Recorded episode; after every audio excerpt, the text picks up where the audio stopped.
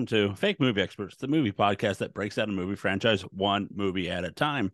We're currently doing the Mission Impossible franchises. This week we'll be talking about Mission Impossible Ghost Protocol. I'm your host, Joseph Lessel, alongside here with Ricky Marcelli. I don't know who this woman is that they tried to bring in to replace Maggie Q. She was no Maggie Q. Mm. And the uh the cop that's Who- who always you're the cop that's always one step behind one uh Ethan Hunt. oh The man, I'm lame just some- Russian version of Ethan Hunt. He's swelling. oh man. I was just thinking in regards to our pre-pod, or not even related to our pre-pod talk, but it was going to be my next topic. When do we get a He-Man movie? There's talks of one. Like I feel like we're due. Like like the they could like Spider-Verse give it the Spider-Verse treatment or like the new- that new Ninja Turtles look. That'd look good. I Or think like- there is or talk like a serious Oh, really? live I action one, do that'd be not like the animation for the new Ninja Turtles. It's like the thing I'm like most like eh about. Looks fun to me. I don't I don't know if you do I I, I think you go live action and do it like overly stylized, I think, with He-Man. Well, Keith has That'd the be fun. power. I feel like that could be so whiffed though if you do live action. It just Bring like, back Dolph. It will be it will be live action, but what is as much live action was Mission Impossible Ghost Protocol. It came out 2011, PG 13, came out December 18th. So a Christmas movie. Uh, run time of two hours and 12 minutes. Directed by Brad Bird.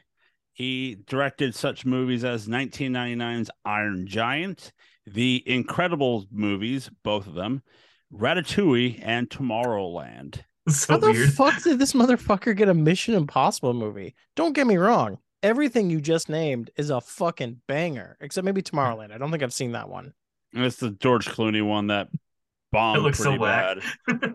Okay, then I haven't seen that one. But like Yeah. Iron Giant, banger. Both incredible movies, bangers.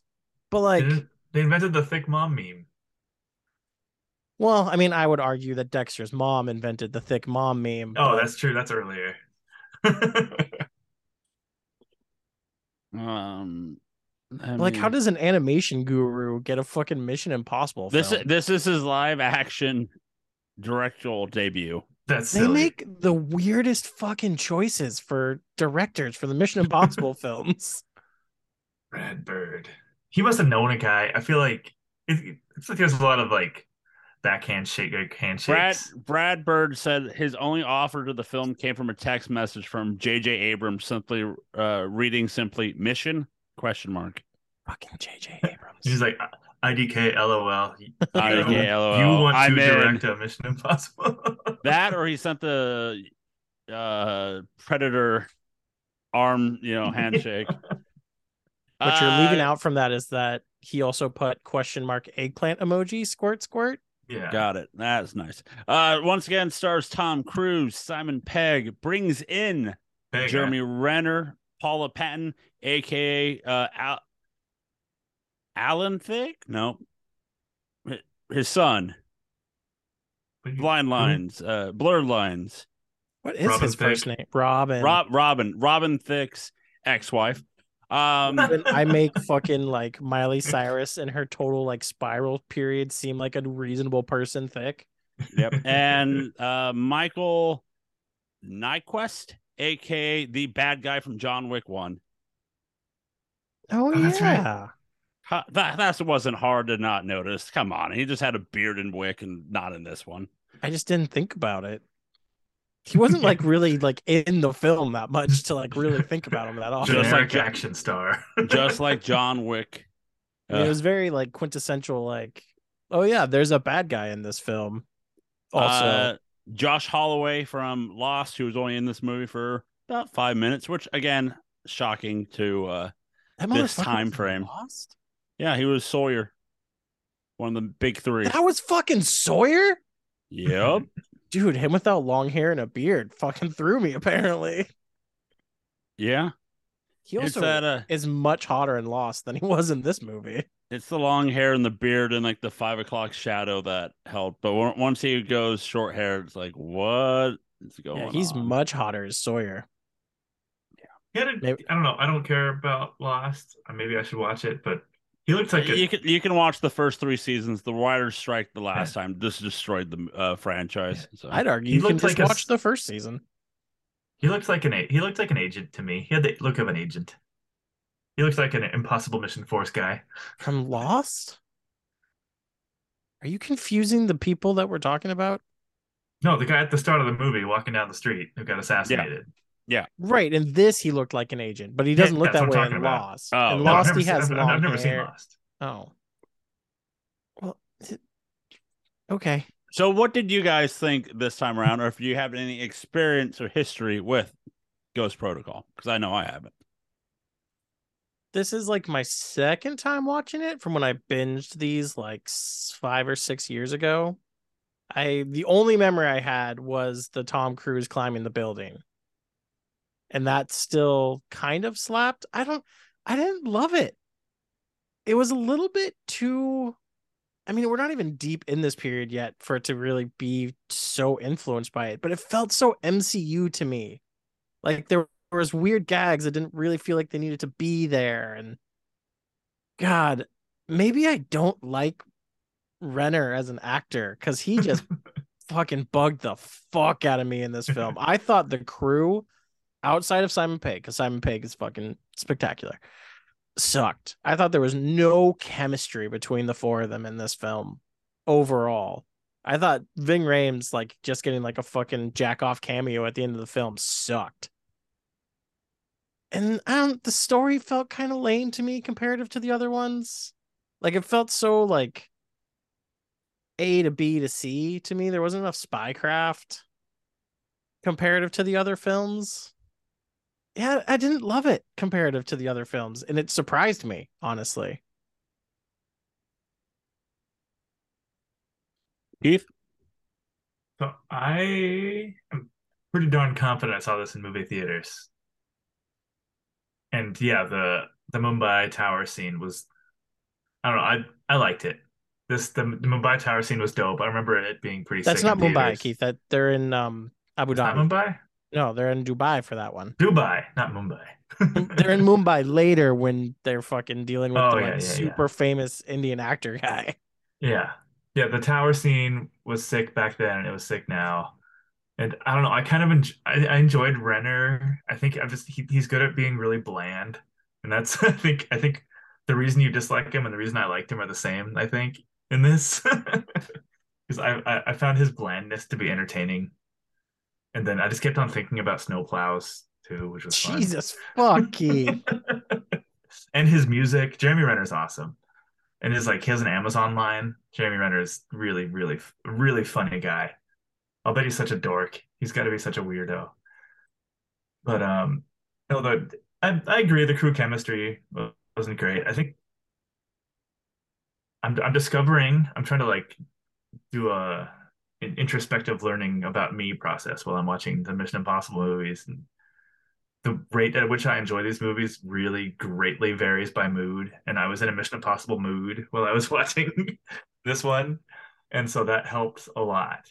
And I like I enjoyed the like dumb Cold War bullshit, like, oh, the Russian nuclear codes. Oh my God, we're gonna get back on our like like whatever scary Russia kick again, which is what was fun and kind of silly. Tom Cruise, he started to bring back the long hair again, which was kind of whack. I don't, I don't know. We'll, we'll get to more stuff, but yeah, it was fun. Enjoyed it.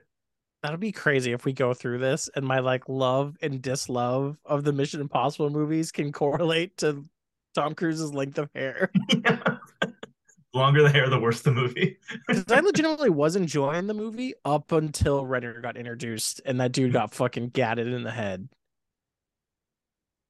Because like that fucking breakout scene from the prison is so fucking good. Like it is so good. Yeah, that you're right. Those were straight up uh like Chris Hemsworth quips when he was like, "So you just decided to tie the flare to him?" Yeah, Jesus, fuck that whole bit. It was like Chris Hemsworth riffing with Natalie Portman. Or Chris Hemsworth riffing with a fucking non-existent hammer. axe.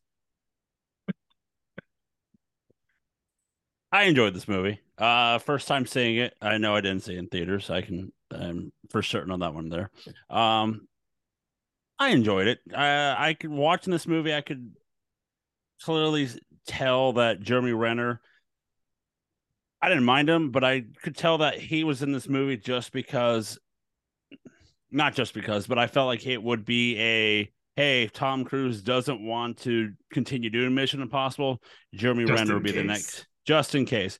And that was the purpose here. That Jer- It's Jeremy also- Renner's character was meant to take over if Cruise stepped away.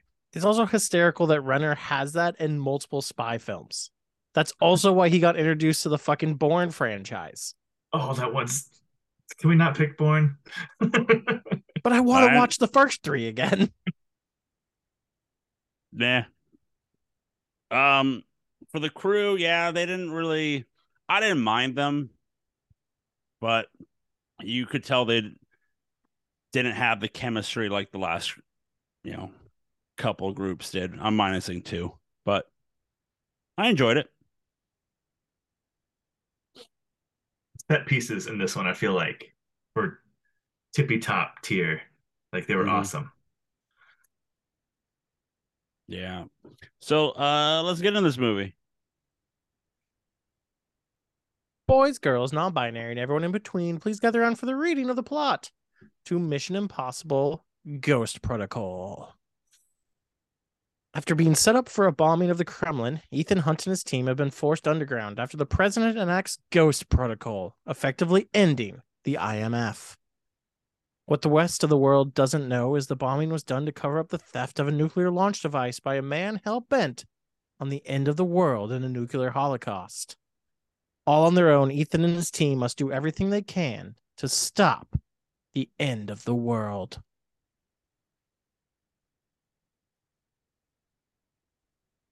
It's, it's a pretty blatant. It's not a very Yeah. like deep plot. I'll be honest. It's pretty much straightforward. So uh, going with the runtime and watching these movies week to week to week, I appreciated the simplicity of this plot. It was nice. The It director, the director wanted it to be more simple than what, what's the word? Real wording. Um, he wanted it to be. Uh, Well, two was he kinda wanted he wanted he he wanted it to be easier, and he wanted every gadget to either break or malfunction. Oh, see, that bugged me too. Like the gadgets being so flimsy in this one bugged me because like IMF gadgets are supposed to be cool and like just work. They got Like, Ghost even- Protocol though. Yeah, they're they're not they're Right, but all the stuff was already made. It wasn't Yeah. like stuff they were like conjiggering together. Like even the fucking box to like call in the mission. What like why they had a random phone that could only tell one fucking mission in the middle of Russia. It's kind of fucking stupid if you think too much about it. But like the fact that Ethan had to go hit it to make it die, like even that bugged me. It was just movies oversimplifying themselves to get to the basic common denominator of moviegoers bugs me. Like really just like it's like how ESPN went from being like actual like in-depth sports knowledge to Stephen A. Smith yelling at you. Like just going to the basic denominator to just try and like appease as many people as possible, which I get. That's how you make loads and loads of money. But it also makes such bland filmmaking that just gets kind of boring to me. And that's what this film felt plot wise to me. It just felt boring. There was no intrigue. It was like I knew everything that was going to kind of happen as it was happening. There was no second guessing what was going on in this situation. it was I don't know. I I think mission, even the complicated Mission Impossibles aren't like exactly head scratchers. They're a little hard to follow sometimes, but like I think this movie's this movies kind of are for the lowest common denominator. But and that's that's why they're good. But um, I thought this the it felt yeah it felt old uh, like old timey. It's sort of it's it felt more like how the TV show might have been, which is for better and we- worse. We got see. the like the intro, the you know the fuse again. So oh yeah. That, That, was I was cool. kind of into. I I liked the intro. It was a little long, a little long, but the way it played into the escape scene too was pretty cool. And I don't know if I love showing scenes from in the movie in the intro, but like But they, they did the whole movie. Uh, yeah. Well, they did it. They did it in one too, so it's the same thing as one. I know did. that's why I kind of wasn't too mad about it because like the homage, I'm guessing to the original show, which probably showed scenes from like the episode in the intro. Um, one of the things. So I know we talked about how the last movie was kind of like a a small reboot because of of two. But I can I kind of think this is more of a reboot because we had the whole storyline for three being the wife and how he has to save her, and in this one it's hey your wife's dead, and then turns out the very end she's you know she's not. JK, And- LOL. You know all that fucking strife you've been going through internally, Mister Renner. It was for nothing. It was all just a ploy for mm. fucking Ethan to get his wife into safety, into a nursing job in a major city where you know no one she's ever ever worked with would transfer to to find her and her new life. That So I could feel like never happen. This was the more of a small reboot because of the fact that we're basically going, all right, that wife you had in three, we're gonna get this ditch her because it doesn't help you for your your for Ethan Hunt. Settling down, Ethan doesn't play to what we have planned for the next fucking fifteen years. I think I think we're about to witness that these movies don't reboot as much as we think they did. This this Well- didn't feel like even this like this was where I was assuming like oh this is like a new vibe, new mood. It's still just I- Ethan Hunt doing stuff. I- Like I don't I think these thought- movies reboot. You know, That's yeah, but these forward. are just like like this is a continuation off of three, and you know, I think they're all gonna be with me not knowing what's going to happen. I know there are going to be some type of continuation from each other, but just the fact that we went an entire movie with him having a wife and now going, hey, you're no longer going to have one or her. I think that's just their way of going. All right, we're gonna just what Rick said, uh, sitting down, sitting on the chair, trainer, Ethan Hunt. We're not doing that anymore. It's just going to be full on action, Ethan. I get what Joe's saying though. It does feel semi like a soft reboot because none of the stuff that seemed like was gonna be important to carry over, like the Laurence Fishburne angle or any of that stuff, all of that's gone. There's some. Mhm. There's now we get introduced to the director for all of like a jack off moment before he gets capped in the head. Like nothing that seemed like it would carry over carried over, except the wife mm-hmm. storyline where you think they've even just thrown that completely in the dumpster till you get to the end where he still goes to see like the fucking ending scene seems so awkward too. Where it's like, oh, there's my husband who I can never be with. I'll give him a Hallmark smile, wave. that was funny. Yeah. And then But he's gonna no. go disappear in the smoke. Going forward, I'm I'm trying to predict the things that I'm not gonna like going forward. I'm worried that the plot continuation is gonna bug me because I feel like kind of feel like these all need to be independent movies. Like, I think they other. are. I like. I think going forward they will be, or like, or have a small hint to the previous one. But it's just that when you have the wife being the main plot of the last movie, if he has to save her and has to do this, and then the first first ten minutes of this movie, it's like, oh yeah, your wife's dead, and I'm like, then why did we just spend two hours having to worry about if he's going to save her or not? To the point of, hey, she's dead now, and then it turns out she's not. Also, very heavily implying towards the end of the last film that she's gonna like be brought into the fold in some way. Yeah, that's what it sound felt like because like what's your what's the name of your secret organization? You know, then it's oh like yeah.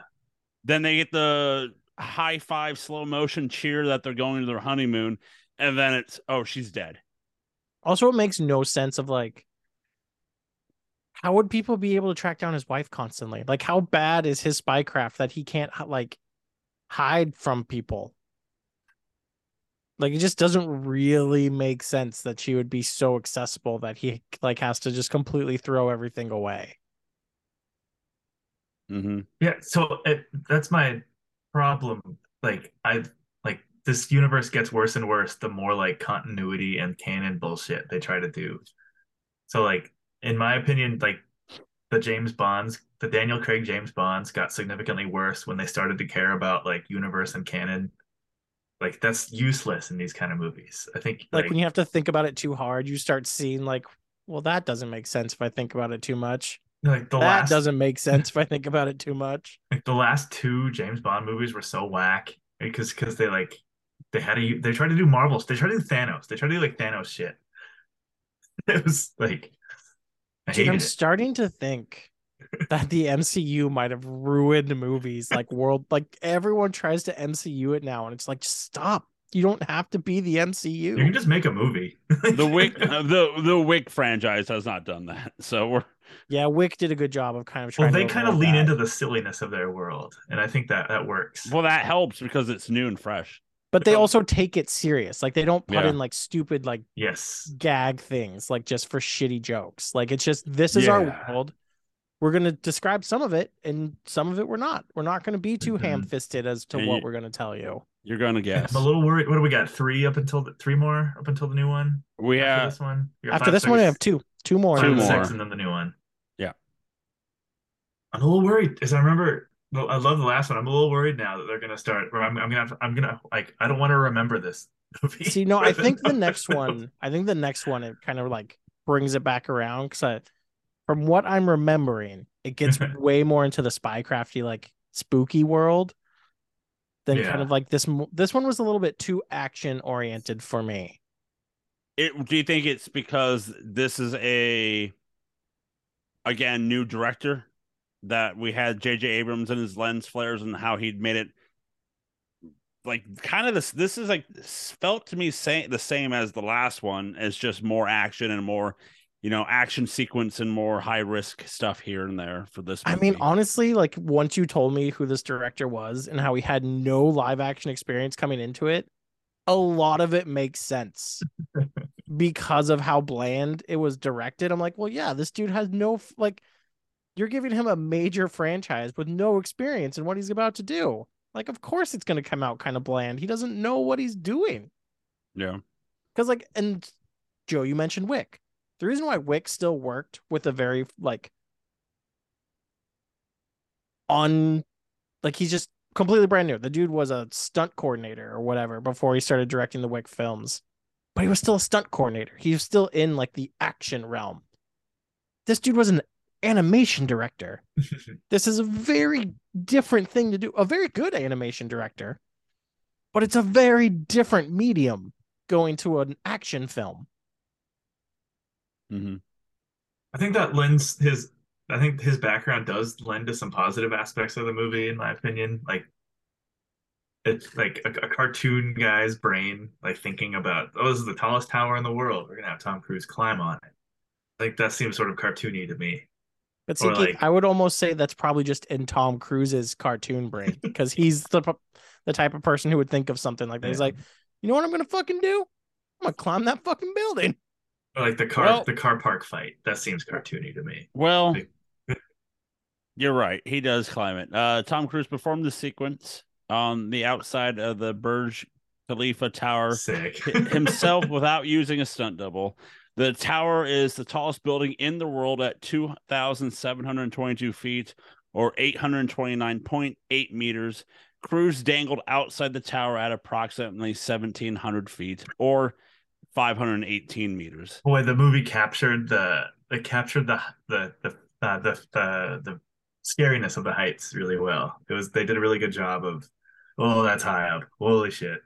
Yeah, the uh, with Tom Cruise again did the majority of his own stunts. Uh, this would allow the director to have more capabilities with camera angles and not having to hide the fact that a stuntman is doing the stunts. But Tom Cruise ha- is like I'm seeing stuff for the newest one. He's like the only reason, I, the, and basically since these movies, he only the reason why he does his own stunts is is to make it for feel more real for the audience. That's like that's the purpose of him is that he wants the audience to feel like oh crap, that's him really doing it. Well, not So, many like- people look like that little weirdo. too. Well, I mean, yeah, no one but could match the Tom Cruise run for sure. At least we got some bit of the Tom Cruise run. I love the Tom Cruise run. too. It's like, dude, why are you so fucking rigid in the top half of your frame? Just running away from the silliest looking explosion of all time. Oh god, that looks so garbage. I did I did like the fact like the like one of the other coordinations we had for this uh correlation is from the third one is it bring we brought it brought back uh Tom Cruise or Ethan Hunt reading the cop's lips. Oh yeah, It's like that okay, that's cool. That's still uh um uh the continuation element of, of this from uh the third one uh was Tom Cruise's idea for this film to bring it back just to show hey, you know, trained spies can still read lips no matter what, and even if it's a different movie.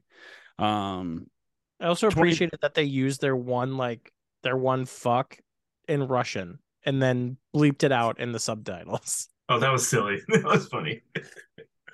yeah. Um, where is it? Um, I like the line. It's the I like the I like I like the whole sequence when all hell is breaking loose, and um, we have to they have to send Patton up to the bat. You know, it's the diamond exchange, and we're doing the two the shot of the two people there, and Brandt Jeremy Renner's line is next time I'll get to seduce the rich guy.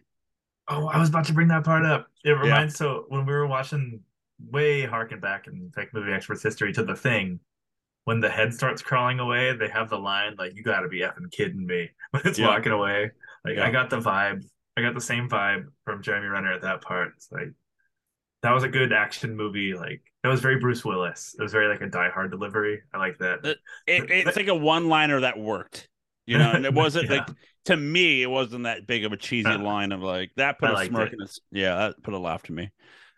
Um, where is it? Um, that i like the tension the the the, the riding the magnet technology was fun i thought that was pretty rad I liked it except when they made kind of it jokey with like the crashing it and everything. That kind of like it took a little of like the moment away for me. That's true. If it would have been, yeah, maybe if if it wouldn't have been laughable when it was going wrong, because it, it was a little jokey, but like the tension was still like I never lost. I never like I was like that part had me gripped. yeah. Um, this is uh the first film to- in the series to be shot in IMAX. I think it was only like 25 minutes though, but shot in IMAX. Dude, don't Um, get Tom Cruise started on IMAX. He's real fucking pissed off about that right now. Because Damn. fucking Oppenheimer's Nolan. taking all his IMAX screens for the new film. Mm-hmm. Damn, I, I think I'd rather see Mission Impossible than Oppenheimer. Dude, but that bomb scene's gonna be fucking like just do- oh rock hard. To Ideally, that I'll see them both in IMAX. Well, Limax, as the IMAX heads call it. I'm going to see them both in Limax. No, Keith, we're gonna fucking strap up and we're Go going San down to San Francisco to see. We'll do a double feature of Oppenheimer and Is there like is like AMC not allowed in Oregon or something? I feel like AMC has all these technologies we don't have. There's like the XD theaters or what's the there's oh, there's so many more theater. We lack theater styles. I would just really appreciate it if Cinemark would just like shut down half of their screens for a little bit and upgrade some of their shit But at our I- local theater. yeah, a little little local talk here. Our the Springfield theater certainly lacks audio visual fidelity. And I wouldn't mind Regal shutting down and upgrading their comfortability so that we could just have a perfect theater instead of having one that has really good picture and sound and one that's super comfortable.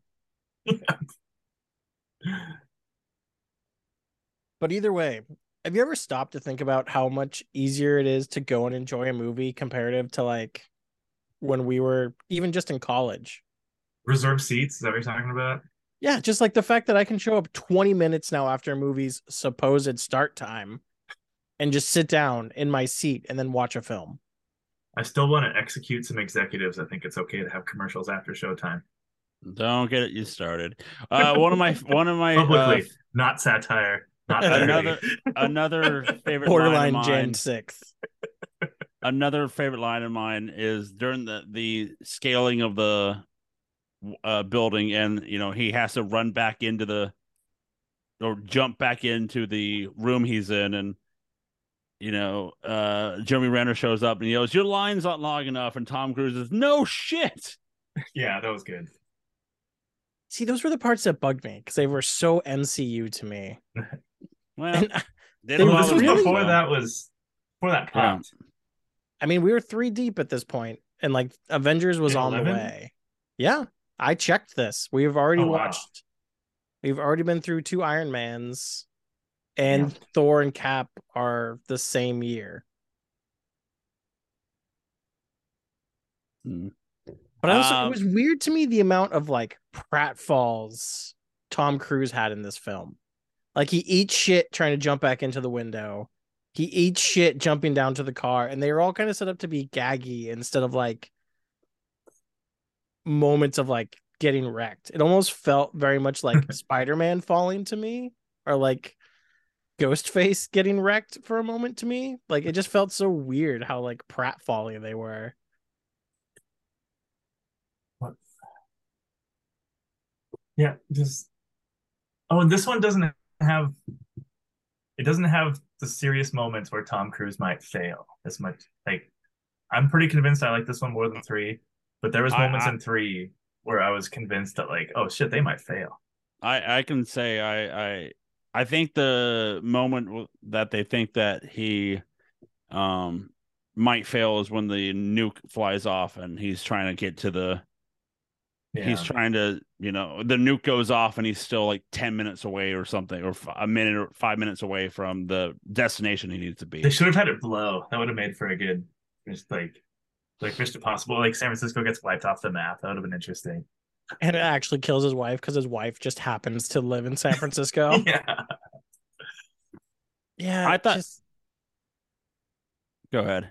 it was also that hokey fucking thing where like in real life and fucking ICB, what is it? An intercontinental ballistic IMF. missile, an ICBM hmm would have landed way before like way longer than the amount of time it gave for that mm-hmm. thing to land in this fucking movie. Like mm-hmm. those things take like 20 minutes maybe and like they had like fucking an hour it seemed like after that missile launched.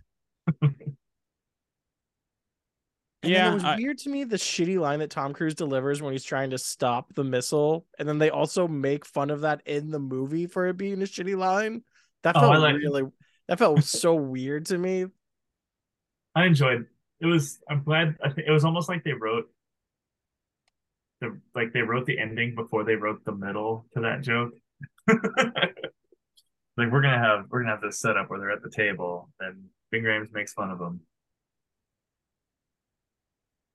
And Yeah. I almost felt like having Ving Rhames in the end of the movie made it worse that he wasn't in the rest of the fucking movie. like, don't tell me I- you had the his availability and then you just didn't use him. I've been trying to see if I can find why he wasn't in this movie only for the final like That's some- scene. I, I think it's some annoying fourth wall stuff. Like there was some scheduling conflicts. Like I'm looking at his That's the vibe IMDb right now to see what he was doing in 2011 for. Because storyline wise, it'd be like, oh, they all got disavowed. So, like, he just had no way to get connected with them, but could find the fucking dude he became friends with in a Russian prison. Um, that- 2011. one of my pet peeves in movies is when movies break fourth wall with their like like get the like oh it's oh like they just clearly like couldn't get him. Like I loved I love Snyder Justice League, but the Jared Leto part at the end was pretty clearly just filmed like six years later. oh, it was filmed. It was like- it was filmed in someone's backyard with a green screen. That's all it Yeah. was. Like, Part of their multi million dollar reshoots for that fucking film. yeah. uh, Ving Rhames did like five different things before, um, this movie. So I have no idea why he. I I tried to find as much I could. Like it, I deep dived and see why he wasn't in this, and I couldn't find I mean, it. I'll so. bet I think it it's was, had- just he was like on vacation. I'll bet he was in Hawaii or something. Like I think that's it's just I'll shitty story built in of like, oh, they were disavowed and disconnected. He had no no means of getting to Ving Rhames. Um, technology, I thought was, you know, it was cool. You know, we had the mask machine break, and we had to go maskless in this movie. And I love love Simon Pegg going like, "Wait, we why can't I wear a mask? Or why don't we can't make a mask? Well, the because the machine broke." Uh, the hallway scene of them making the hologram that was cool. That scene's so fucking dope. it's weird that it only works with one person. yeah. Uh, like the way the things. By the way, up. that movie that, that part did the thing where it was silent again. Like they're using silence to build tension. That was a good Dude. a good little action. Those are scenes where like I'm watching, I'm like, fuck, I wish I could watch this in a theater because like it would feel so much heavier because like in good sound. That like where you can hear silence type of Yeah. silence. like the like first off, hand, I, I want to bring it back to the beginning of the movie. Like I like it's that crazy thing of them trying to break Tom Cruise out out of like a prison, and you're like, why were you, you know, like the whole premise, like how is he there and why is he there? And I like the fact, like, hey, we got we got to we're able to break him out, but he's like, I have to go back for someone. And it's just him and his argument with Simon Pegg, like, you, you Oh, know, yeah. open the door. funny. No, no, what are you doing? Open the door. You know, one of the scenes I remembered from when I did first watch it was the rock when him throwing the rock at the wall. Yeah. Like that stuck in my head from 2011. It's Like, so I- very it- weird though because it's very green screen or like it's very like fake. It, w- I, I'll I be was okay with it that. because I like the idea that he like he was that talented. it's like he, he had his spot picked out that that's where he throws the rock every time. Oh, but he was hitting different spots. Like it was bouncing different Yeah, to get that's to his hand. He had those like six spots picked out. No, I thought there was something about him throwing it, but no.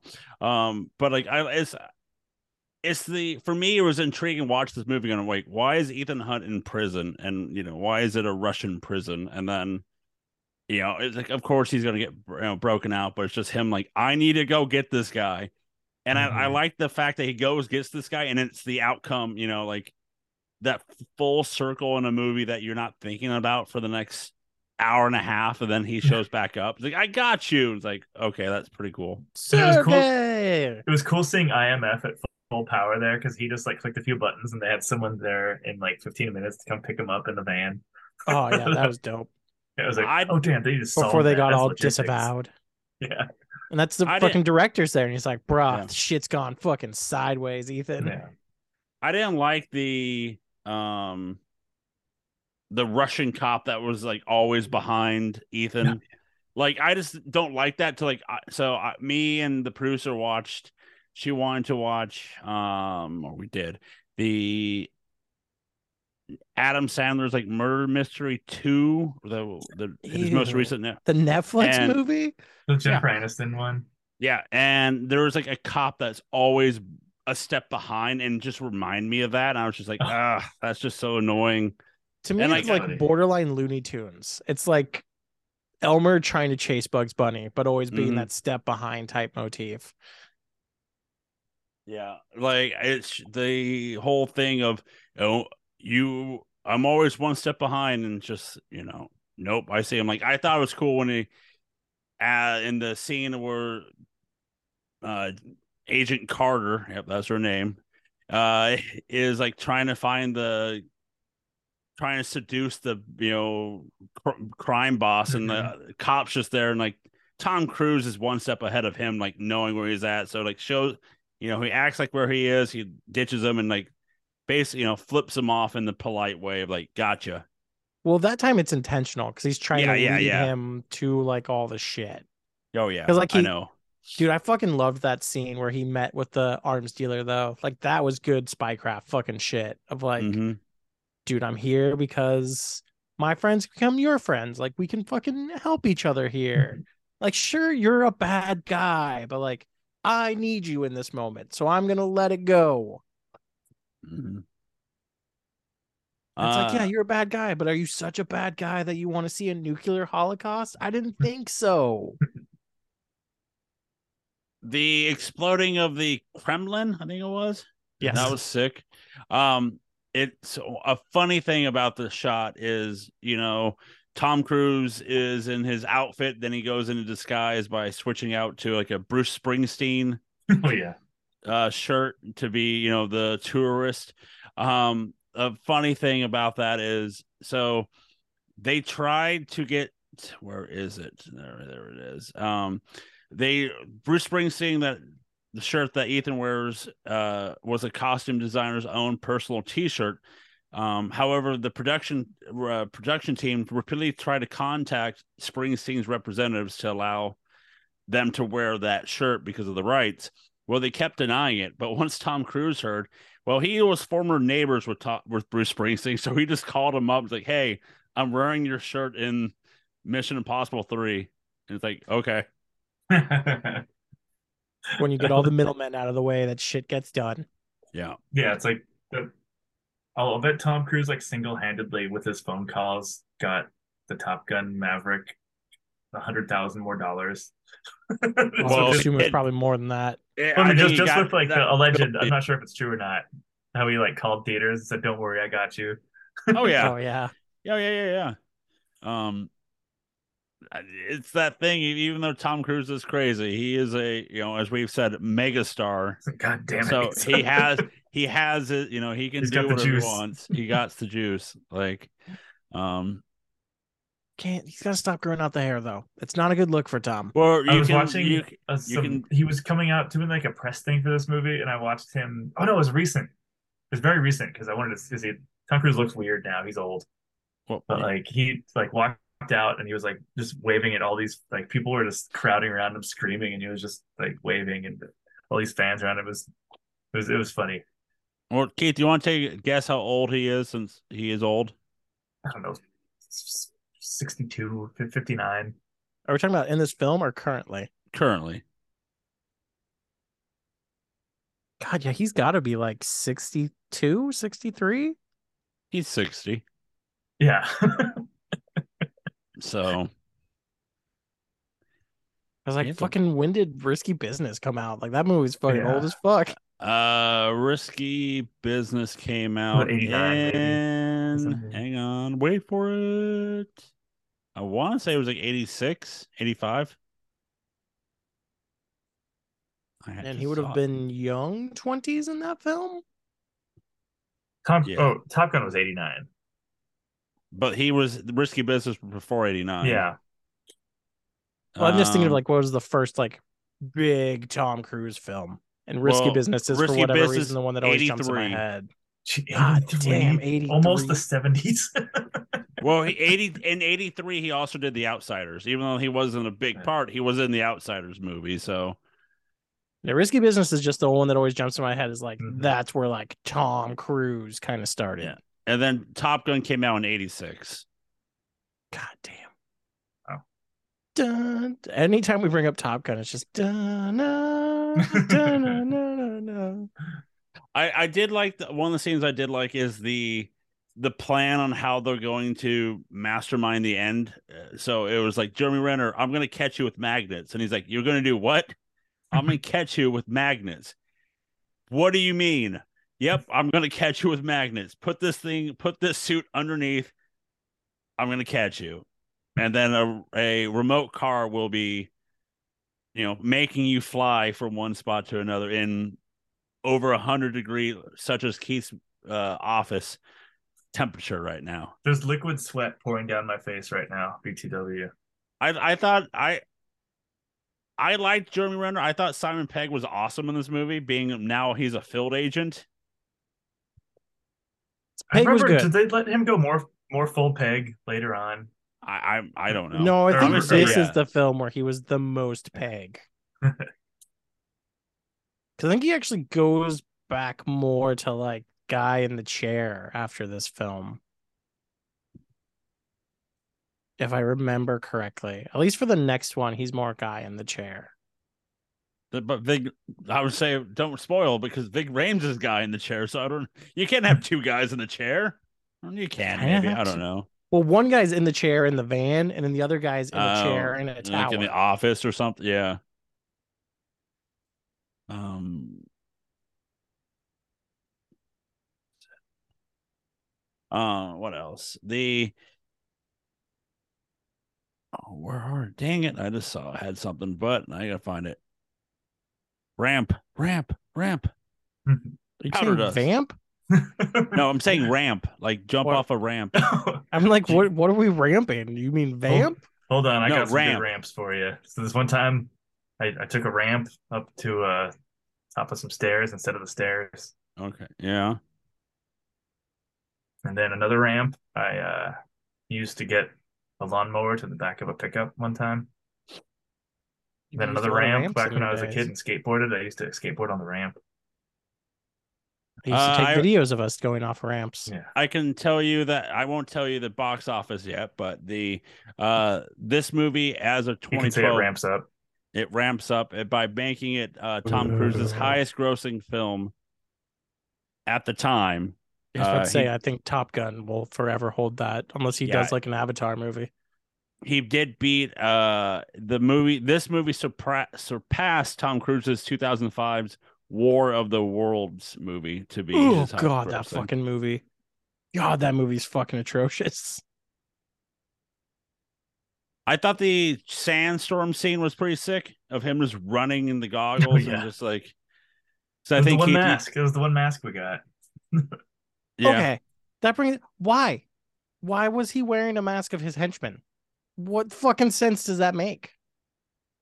Why was that done? I I remember that's I've seen this movie twice now. and I remember that part never. I was just I always thought it looked cool, and I never thought thought too hard about it. I was like, oh, whatever. He's in a mask. Okay. Right, but he's in a mask of his henchman. Like it just made no fucking sense. But like his henchman's still real. Like we see his henchman later. yeah. I don't know. It's it sound it felt like a boss wanting to do it on his own. But then why wear the mask? Like either one of you could equally be fucking like why wouldn't you wear a mask of someone completely different, not connected to you? Because that guy can be just as equally arrested for being connected to you. I got nothing there. It's just it's the parts of this film that just bug the shit out of me, which is why I didn't really love this film. Because it's just stuff like if I thought about it for even a second, I'm like, that doesn't fucking make any sense. Uh, one of the things, one of the things I I will say I didn't like about this movie was the ending fight sequence. It's just Ethan and the guy fighting in a car garage with cars moving up and down to you know stop the nuke, and it's that crazy thing of the the the boss, the the villain in this movie, basically com- commit suicide and like I'm just gonna jump off this with the you know the briefcase in my hand. And then I'm just Tom gonna put it further out of reach from you, but I'm Yeah. gonna fucking eat it in the meantime. I don't I'm think there's any yeah. way you can just get down. Like I'm done Well, I mean, here. there wasn't like I, I- I thought that scene was dope because he like the only way to him for Tom Cruise to catch up was to essentially be willing to like he was that that was suicide. Like he Yeah. wasn't. I, I don't think he was planning on living driving that car down there. That So- was No, like that's what- Hail Mary. That was the Why, point. okay, if fucking Cruise then suicides, how does he stop the nuke? yeah. Because he but it was like he had like a, he rolled a twenty. Like that's like he yeah, uh, Ethan survives the hundred foot vertical fall in the car by having the airbags deployed. yeah Falling from that height means the car would have been moving le- a little less than 55 miles per hour for it to hit. yeah a head on collision going fifty five. But the only thing I it's just to me to me it's just reminiscent of John Wick one of how that ending went with the fight between the two. So I was just like, this guy just likes to fight people at the end and then like lose. But for me, like the only reason like it bugs me is Tom Cruise crashes. The dude commits suicide, but Tom Cruise shuts the nuke off. But then the villain looks at Tom Cruise is like, like He sighs, and then he like then he then He's he just like, saws his failure, and then like then then I'm like I'm done here. Like he then he dies, and I was just like, homeboy wouldn't survive a hundred foot fall, and then be a second, to maybe. That was more than a second, Keith, because it took Okay. a while to get in the car, drive it down. yeah. Tom had to be nice, get in the car, put the seatbelt on, un- release the brake, and then fall straight down Well, let's start the car somehow. and start the car. So yeah, But but it's true. How did he start the car? I don't know. I, I mean, just- I'm I gonna say care. he, That's- I'm gonna say he wired did the wires, but uh, No, he pushed a button. I want. Yeah. yeah, key start, baby. Also, Uh, why would it- he not just like the elevator was constantly going up and down? Why not just jump on the elevator to get down? Not enough time. But there was enough. Not enough time. He had to do the car. Okay, but it's just I just don't. I just didn't like the fact that the guy fell hundred feet, was able to look at his failure and go, ah, "Okay, I'm dying now. I can die in peace now." Also, that's another sa- thing that bugs me. IBCMs, ICBMs don't explode when they hit the ground. They're literally designed to explode in the air to cause mac- like maximum damage. At that height, it would have already exploded and destroyed San Francisco. Well, I mean, it, that's small pickings there. I think that Yeah. they they did fancy movie editing to like, oh, he just made it in time. Like they did And like I fucking I hate that. I hate that shtick just in general though. It's not like a this that's in film every thing. movie. Yeah, and I fucking hate that shtick. I fucking hate it that everyone does. It's like, oh, they just stopped it at five seconds. Well, it's that common one second. So I did. I did. So no one chuck- does it at one second anymore because of how overplayed that is. So Yeah. now everyone does like a weird combination between one and ten. Yeah. Uh, one of the chuckles I had was the Agent Carter in the Kremlin with the red balloon. I'm like, haha. Just like I got you there. Then it's the camera. Um, because Keith loves his red balloons. Uh, That's Edgar not the Wright. song Red Balloons. Yeah. I need you to know that that song is from Germany, Bless you. not Russia. You don't know that. I, I do know I know. that. I know maps. Uh, I- I- Edgar Wright was also Keith, I- considered director. I need Joe to know this that that song is from Germany. Uh, 99 you- Russian balloons. 99 Russian balloons. Duh. Not Luft balloons, Russian balloons. Moscow Yeah. balloons. Um, the uh, Edgar Wright was considered to direct this uh movie, uh, but he backed out because he was in post productions of Scott Pilgrim versus the World. Uh, Brad, the another a reason why Brad Bird was hired on was selected because of of the Incredibles being similar to espionage. That's a reach, JJ. That's a real reach. That's not JJ. JJ was just the guy sending the text. Uh, one of the working titles for this movie would be was think it was Rogue Nation. However, that's the next movie, so this was going to be Rogue Nation. But what else? Uh, props master brings up that one of the hardest prop he had to make was the goggles that Tom Cruise had to wear for the sandstorm scene. That whole bit where like he got checked and he had the goggles in his pocket and the guy's like, "What the fuck?" and Tom Cruise is like, "What? I have goggles." I, I I thought that was funny. That was a good joke. Yeah. it, wa- that that bit kind of made me actually like that And then they and then the goggles came in handy later. again because he's in the sandstorm. Again, yeah. He's like, Again, "Oh, the- goggles." again this movie has that thing of like oh why you know you know the full circle and it's not a slap in the face of it's going to be a full circle type thing with the helping the other guy escape and then the goggles it's just like oh it's full circle of like oh that's a funny thing to have in the right place right time situation but i digress um there was additional shots filmed it's deleted scenes they are now with Benji and the Kremlin guard. You know, um, that whole scene of you know them trying to get into the Kremlin. It's like, can I see your scan your ID?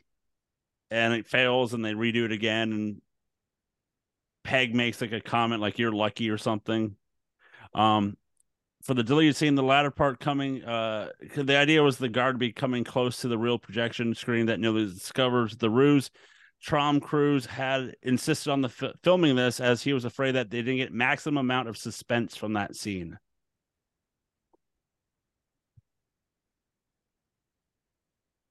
Um, what? Where is it? The the guy that did the the Batman fran- music is the Michael Giacchino. Is is the the Batman, the newest one? Oh. That doesn't surprise me because that one of my biggest complaints about three was how bad like just the ambiance music was through the film. I thought the ambiance music in this film fucking rocked. I thought like this like the overall vibe of just the music throughout this film was like perfect for what a Mission Impossible should be. Yeah. He's the yeah, he's the composer of this, uh Star Trek, his favorite Jurassic World Dominion, No Way Home. Um he's also the director of the Marvel short Werewolf by Night on Disney. That man's very talented. He's done a lot He of good things. He is. Speaking of maybe a talented guy, uh Keith, do you have uh your review? Are you, calling, are you implying that Roger Ebert's not talented? I think he was implying that he may or may not be alive. So he's not sure if the person doing it is talented or not. I Oh, think that's the vibe Joe was going for. Is that it was either going to be Ebert, who is talented, or he's gone and no. the It's, person a, doing it's an it. alive. It's a very alive, happy. Or maybe at this point he's probably not very happy. In 2011, I think he died in the 13. I'm trying to remember. We should probably start trying to get away from this more of a joke. It's not. The man watched a lot of movies. I'm not joking. No, but you're talking about him being in utter pain as he's dying. Yeah. No, he. Yeah, sad. It's very sad. Anyways, E- Ebert loved this movie. Three and a half, three and a half out of four stars. Very funny. But um, I think he he point he points out the the Burj Khalifa building scene being sick. And this movie's Burj Khalifa action sequence is one of the most spellbinding stretches of film I've seen. In the way it's set up, photographed, and edited, it provided me and my vertigo with scary fascination. The movie has other accomplished set pieces as well. It opens with Ethan Hunt's breakout from a Russian prison, the staggering fight scene in a space age parking garage where moving steel platforms raise and lower cars. Oh, that was a fun point. Back in 2011, that was interesting technology. I would refute that because I feel like that's been in New York for much longer than that, but I digress. Fancy. Yeah, there's a yeah. Yeah, anyways, he was he was very impressed with the tall building scene, as, as was I. I agree with him there. Just saying, fucking Fast and the Furious drove a car from a tall building to another building. Not but six months ago. No, that that's way longer ago because Brian was still alive in that film. That's right. that the last one he was alive in? Six. And partial seven. Because they had to film the rest with his brother. With his uh Which film was it that they drove the car between? Wasn't that seven or what do you mean? I Wait, between what? It, it, it's Remember either they drive seven. they drive it out of that one dude's house into a different building Yeah. That's seven. That's Okay. seven. because that's the same one where you have the Michelle Rodriguez Ronda Rousey fight. Yes. During the same time. Yeah, at the same time, at the exact same time. Yeah. Same time. You guys want to take a guess what the budget was for this movie? Two hundred and ten. 160 and 210. No, Nine. 169. 169. Uh this had a budget of 145 million. L- Nice. Little little little lesser than uh 3 that had one. We both went over. Yeah, we both don't. We both fail. Always go by Price's Right rules, folks. So, let's go to the box office here for December 18th through the 20th of 23rd 2011. Uh, coming in at number 10 in its second week with 3.4 million young adult. Charlize Theron. Correct. uh, number ni- uh, nine in its fourth. sucks. w- Yeah. Uh, number nine in its fourth week with 3.5 million. The Muppets. Never saw The that. Jason, the Jason Segel one. One. Oh, I, I did see it. It was good. I've heard that's good, but I've never seen it, which is weird because I love the Muppets. Not a fan. Uh, number eight in its fourth week with 3.5 and some spare change. Arthur Arthur's Christmas. So, uh, uh, animated cartoon movie. Uh, number seven in its fourth week with 3.7 million. Uh, Hugo. I never saw that. Uh, number six- one. No, it's about a boy. That's all I got. Uh, number six. boy. Oh, the clocks. I saw Hugo. I There have a it funny is. story. It's really funny Go Hugo ahead. story. So some friends and I decided to play a drinking game while we watched that movie, where every time you see a clock, you drink. Did, Yeah. Did, did you make And it it to the end of the movie? No, it was it was obnoxious by the end of it. Don't don't play that game. the official stance of fake movie experts: don't play that game. Fake movie experts don't play that game. Uh, number six in its fifth week with 4.1 million. Twilight Breaking Dawn Part One. One of these days, one Number- of us is gonna pick that. I'm gonna fucking punch the person in the face. Checks out. Uh, Forbes- number Forbes, five in it, number five in its second week with 4.6 million. The Sitter.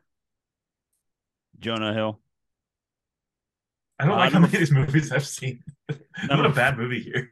number four in its second week was seven million. New Year's Eve. Oh, that's I've- the like Love Actually kind of movie. Yeah, that's that's when they started trying to do like that Love Actually rip off of having like thirty big stars in a movie for Yeah. a scene or two. And they kept doing it and they kept bombing and they but they Yeah. kept doing it. Yep. Coming in at number three in its first week with 12 million, Mission Impossible Ghost Protocol. At number three? Number three, When was th- when did three come out? Maybe this was too too fresh. The- December 18th. Uh, uh, came out. No, he said when did three? yeah. Oh, three came out in 06. So five oh years Oh no, later. that was a while. Okay, never mind. Bad marketing, maybe. Well, I mean, think about it. We're coming off of two and three, which weren't regarded as the best films. Uh, number two in its first week with 23 million. Alvin and the Chipmunks Chipwrecked. What the My fuck? God. What My the fuck, God. Ghost Protocol? Number coming in at number one in its first week with 39 million. Sherlock Holmes: A Game of Shadows. Oh, those were sick. That'd That's be a the fun series. second one? Yeah. Yeah. It's the Moriarty one. The first one's just called Sherlock, Sherlock Holmes. I think. Holmes. Those movies are so rad. That was the um I mean, I, Iron Man brought him back, but that was like Yeah. the next step for Mr. Downey junior Mhm. Well, uh, you guys should be uh lucky. God 'cause I damn. guess- Third, and it lost to Alvin and the fucking Chipmunks. don't You worry. said that was in its second week. first week. So you had three fir- three movies come out the same week. And it got Mostly Alvin and the Chipmunks. Mostly fucking Alvin. curb stomped by Alvin and the Chipmunks. Don't worry, guys. Uh, Sherlock Holmes three is a maybe a go. So we got that. Looking. I don't know. to. He made that new like Doctor Doolittle film. I don't know if I want a new Robert Downey Jr. movie. Uh, let's go to the ratings. He's lost his mind. Yep. IMDb gave this movie a 7.4 out of 10. Rotten Tomato, all critics 93, top critics 92, and audience 76. Yeah. All right. Before we glaze them, let's rank them as we'll be ranking the Tommy, the best gadget, Uh, Tommy. best mission, uh, best impossible moment or best action piece, um, and then movie. There's so much I've written, so it's hard for me like find out where's the what's the title what we're ranking because I just have everybody's things. So let's start off with uh the Tommy. Uh, for Mission Impossible One, we have uh, uh Ricky for his Tom Stairs. Keith and I have floppy disk Street Magic for Mission Impossible 2. Uh, all three of us picked uh, Free Rock. Mission Impossible 3. Uh, where is it? Uh, uh, Keith, you put Tommy being Italian. Uh, yeah, that was so funny. uh, uh, Ricky put Tommy Rolls and says Humpty Dumpty. And I put Tom's Amazing Lips reading. So, hmm what's the Tommy for MI4? All right. I since Tom, no, nothing really stuck out to me memorably. I'm gonna do the. He drinks. He has the really awkward beer drinking scene. Like that's not how people deal with beer. It's really inhuman. So I'm gonna go with like Tom Inhu- being a lizard people at the end drinking beer. Uh, mine is going to be Tom awkwardly flirting with his potential new coworker before going and staring at his wife walking into a bar. Nice. Uh, mine is no shit. Oh, nice. Yeah, that's probably the real one. Uh, let's do uh best gadget. As for Mission Impossible One, I have masks. Uh, Ricky did gum. Keith is all about that internet. Mission Impossible Two, Ricky's voice improvement. Uh, Joe is uh myself is masks again. Keith is the, his Sandy gun rights, and then for Mission Impossible uh three, Ricky did his foam.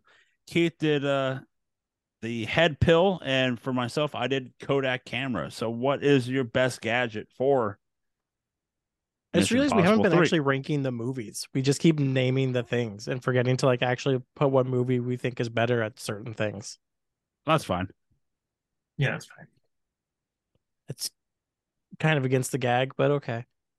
um I'm gonna go Well, with, you you haven't noticed we haven't been doing that for a couple movie like m- m- bunch of franchises, so it's fine. I know, but now it kind of bugs me. Um I'm gonna do the uh contact lens, the like lets them identify people or print off papers, because that's pretty fucking cool. I like the scene of Jeremy Renner intensely blinking while what's her name was just staring at him. it was pretty funny. While also being super uncomfortable with having a contact lens in. Like he, yeah, he didn't. That scene. We, didn't touch on that. I enjoyed that sequence with the no the no mask con. That's that's Oh. your suspense right there. yeah.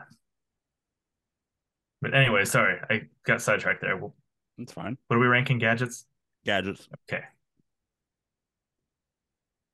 Am I up? Yeah. All right. This I like the the the, the 4K screen. In the car? No, the drive like the hallway. Oh, the hologram. Yeah. Keith is Hall hologram. The Apple uh the Apple VR. Fuck you. Spend your Uh, thirty five hundred dollars to think you're one of those boys in the news end day hot trailer.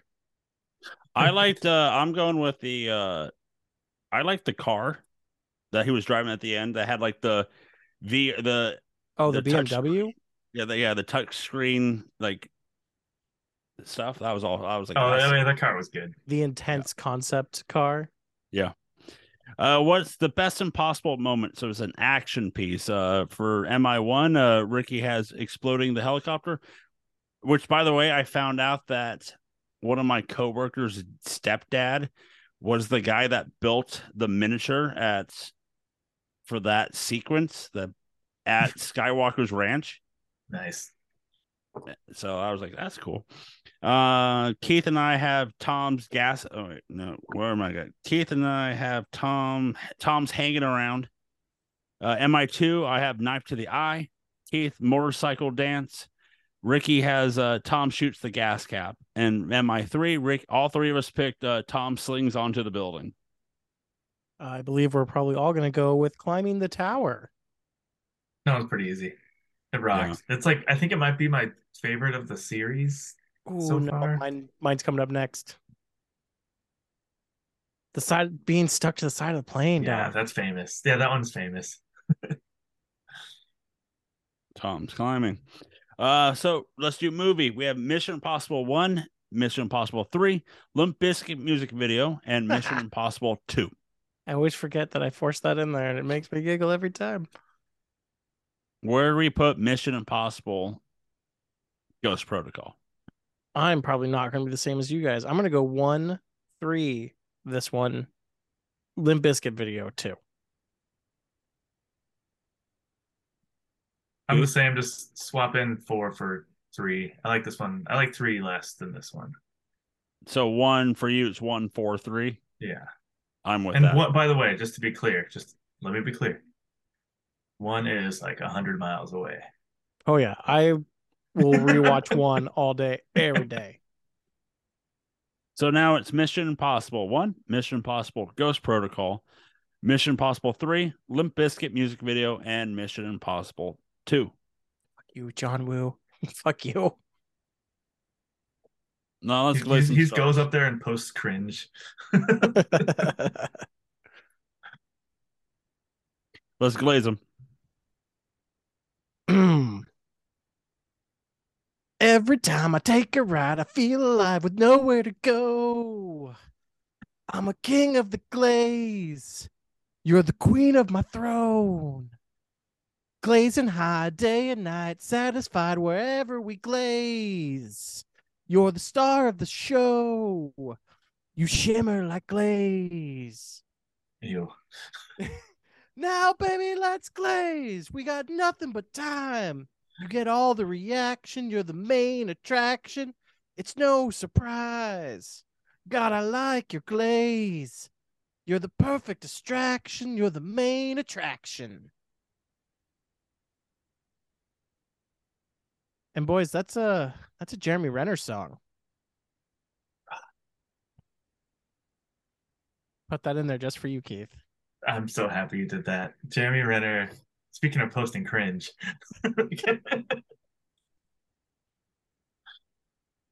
I was wondering that. I was like, I don't never heard, and I, I think There- you just lost your damn damn 'cause there's- mind. So There's no music in this actual movie. It's all just like um Jeremy Yeah. Renner. Jeremy Renner. it's all just Jeremy Renner. No, it's just all like Star Wars type, like just theme music, no actual Yeah. like music music. yeah, We in the biz call that Jeremy Renner. yeah. And We're what biz with would them. that be, Keith? The music biz. The Glaze Biz. there's Come on there's now, noodling, there's jamming, there's just uh, vibing out, and then there's Renner. Renner. What do you give it? Uh, I'm gonna go two and three quarters. I just did not love this movie. Oh shit! What did I give three? You gave three three. Bump You gave two two, and you gave Mi- Mission Impossible four and a half. Well, this one ain't getting four. it's getting three. Hmm. that leaves you, Mr. Yobin. I'll give it a three and a quarter. That will balance it out at a perfect three stars. Uh, for pre-glaze. Wait, oh wait, because this could determine the next one. Where, where are we in pre-glaze our next movie? Uh, Mission Impossible: Rogue Nation. I'm pretty sure this one slaps. I'm gonna go four. I don't remember anything about it except for Me the too. runway. So Me I'm too. gonna go three and a half. Yeah, I already knew you were gonna put three and a half. That's why I put three and a half as well. Um, for uh, Ghost Protocol, we all gave pre-glaze at three and a half. oh yeah, that's right. So, all right. So our next movie here on the Mission Impossible franchise is 2015. So we're going four years into the future for Mission Impossible: Rogue Nation. Fun fact: We're having another new director. So going forward, uh, but you can go to nocellentertainment.com. That's right, nocellentertainment.com, where you can find all the things we do for you. You can find most of us on social media at No So Entertainment or No So ENT on that Twitter, Facebook, and Instagram. You can find Keith on whatever dating app he's on lately. Uh, I think it's Cowboys lately or something. Cowboys up. One of the No, it's um Jeremy Renner uh, concert meetups. Okay, that's sick.